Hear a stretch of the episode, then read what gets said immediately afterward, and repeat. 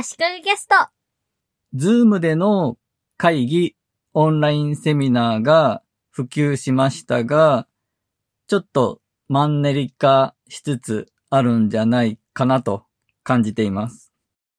でも、新しいことにチャレンジすることなく、みんなこんなもんだと思って使い続けてるような印象を個人的には持っています。ビデオ会議で言えば、 Zoomに限らず、Google Meet、Microsoft Teams あたりが定番だと思います。シェアで言うと、 Cisco の Webex も高いらしいですね。ただまあ、どれも基本、 Zoomと同じようなもので、その延長線上でもっと良いもの、もっと新しいコンセプトのものとして盛り上がってるものはあまりないように感じます。アラウンドというビデオ会議のツールが一時期ちょっと盛り上がったんですが、少なくとも日本ではあまり使われてないんじゃないかなと思います。 Zoomなどでのビデオ会議を拡張するツールも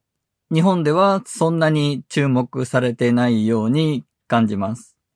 自動で文字起こしして議事録を作成するツールなどですね。ちゃんと誰が話した言葉かを認識して文字起こししてくれるんですね。多分大企業では使われてたりするんだと思いますが、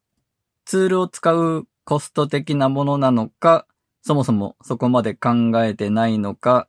あまりそういう話も聞かないように感じます。 Zoom会議の動画をもとに自動で短く編集したダイジェストの動画を作るサービスとか、ホワイトボードや投票の仕組みなど、ビデオ会議を支援するツールがいろいろあるんですが、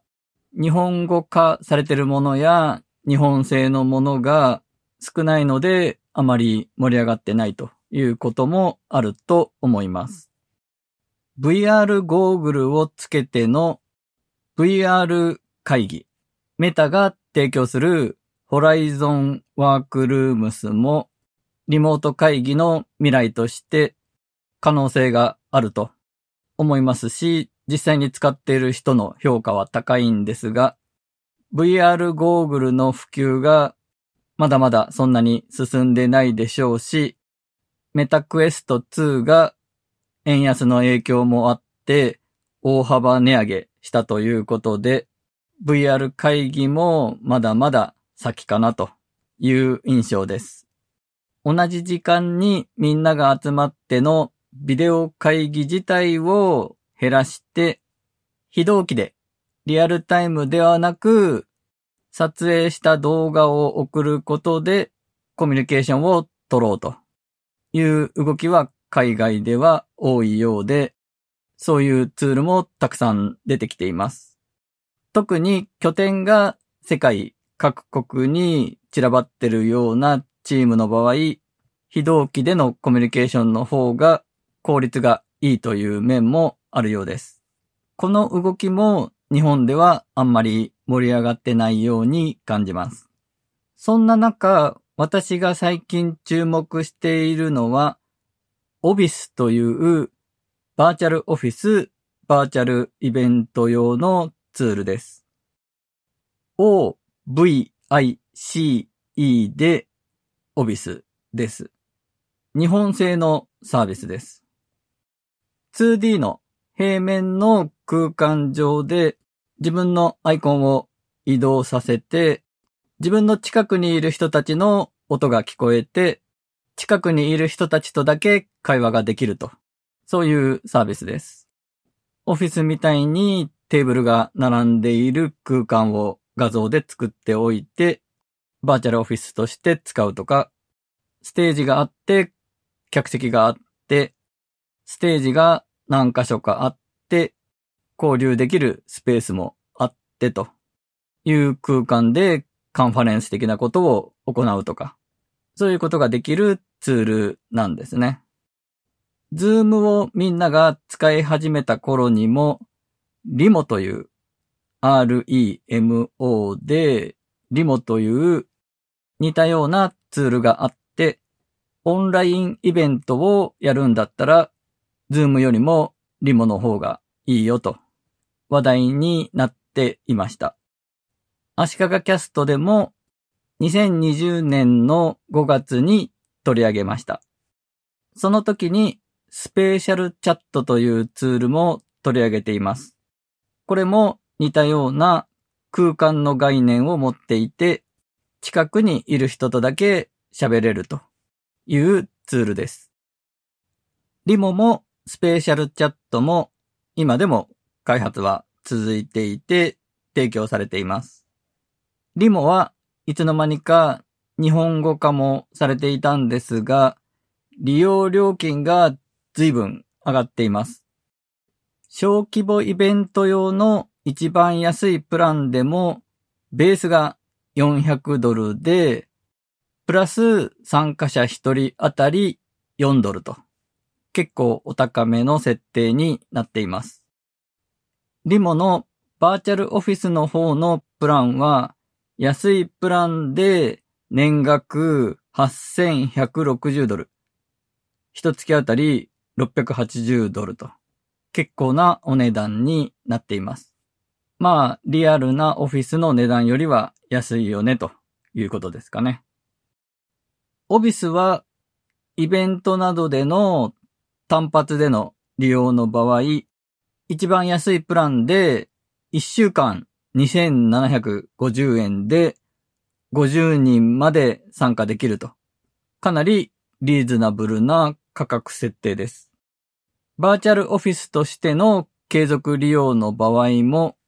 一番安いプランで月額5500円。推奨人数10人ですが、最大接続50人までいけると。一番安いプランで、ということです。まあ、バーチャルオフィスというものは、ビデオ会議の延長線上にあるものではなくて、併用されていくものだと思いますが、ビデオ会議だけだとチームでの気軽なコミュニケーションができにくい。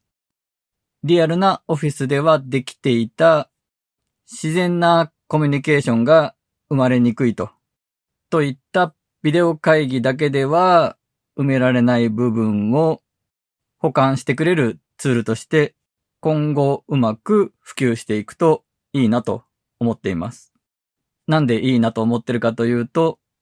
コロナ禍が集結したとして、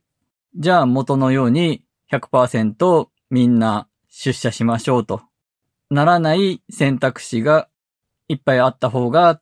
多様な働き方としていいなと思うからです。そして、オンラインイベントで考えると、やはり、 Zoomよりも、 oVice のようなツールの方が、来場者同士でのコミュニケーション、立ち話的なものを生むという意味で良さそうだなと感じています。 Zoomでのオンラインイベントで登壇者とお客さんで分かれているケースでお客さんが顔出しする意味もあんまりないですし、かといって登壇者としてはお客さんが誰も見えない、お客さんの反応も聞こえない状態でカメラに向かって喋り続けるのも寂しいだろうなと思うので、それだったら事前に収録した動画を流せばいいんじゃないかと。同じ時間にみんなで集まるメリットがあんまり生まれないですよね。最後の質疑応答でチャットで寄せられた質問にリアルタイムで答えてもらえるくらいですよね。最後にちょっと余談ですが、オビスのユーザー事例を読んでいて、コロナ禍になって入社して、ずっと在宅で仕事をしてきた人が、出社してリアルに同僚たちと会って、実際に会ってみると意外に身長が高いんだ、など、いろんな驚きがあります。というエピソードがありました。私、以前、足利キャストで、 Zoomの画面越しだと、身長とか体格が伝わりにくいという話をしましたが、まさに同じことを言ってるなと思いました。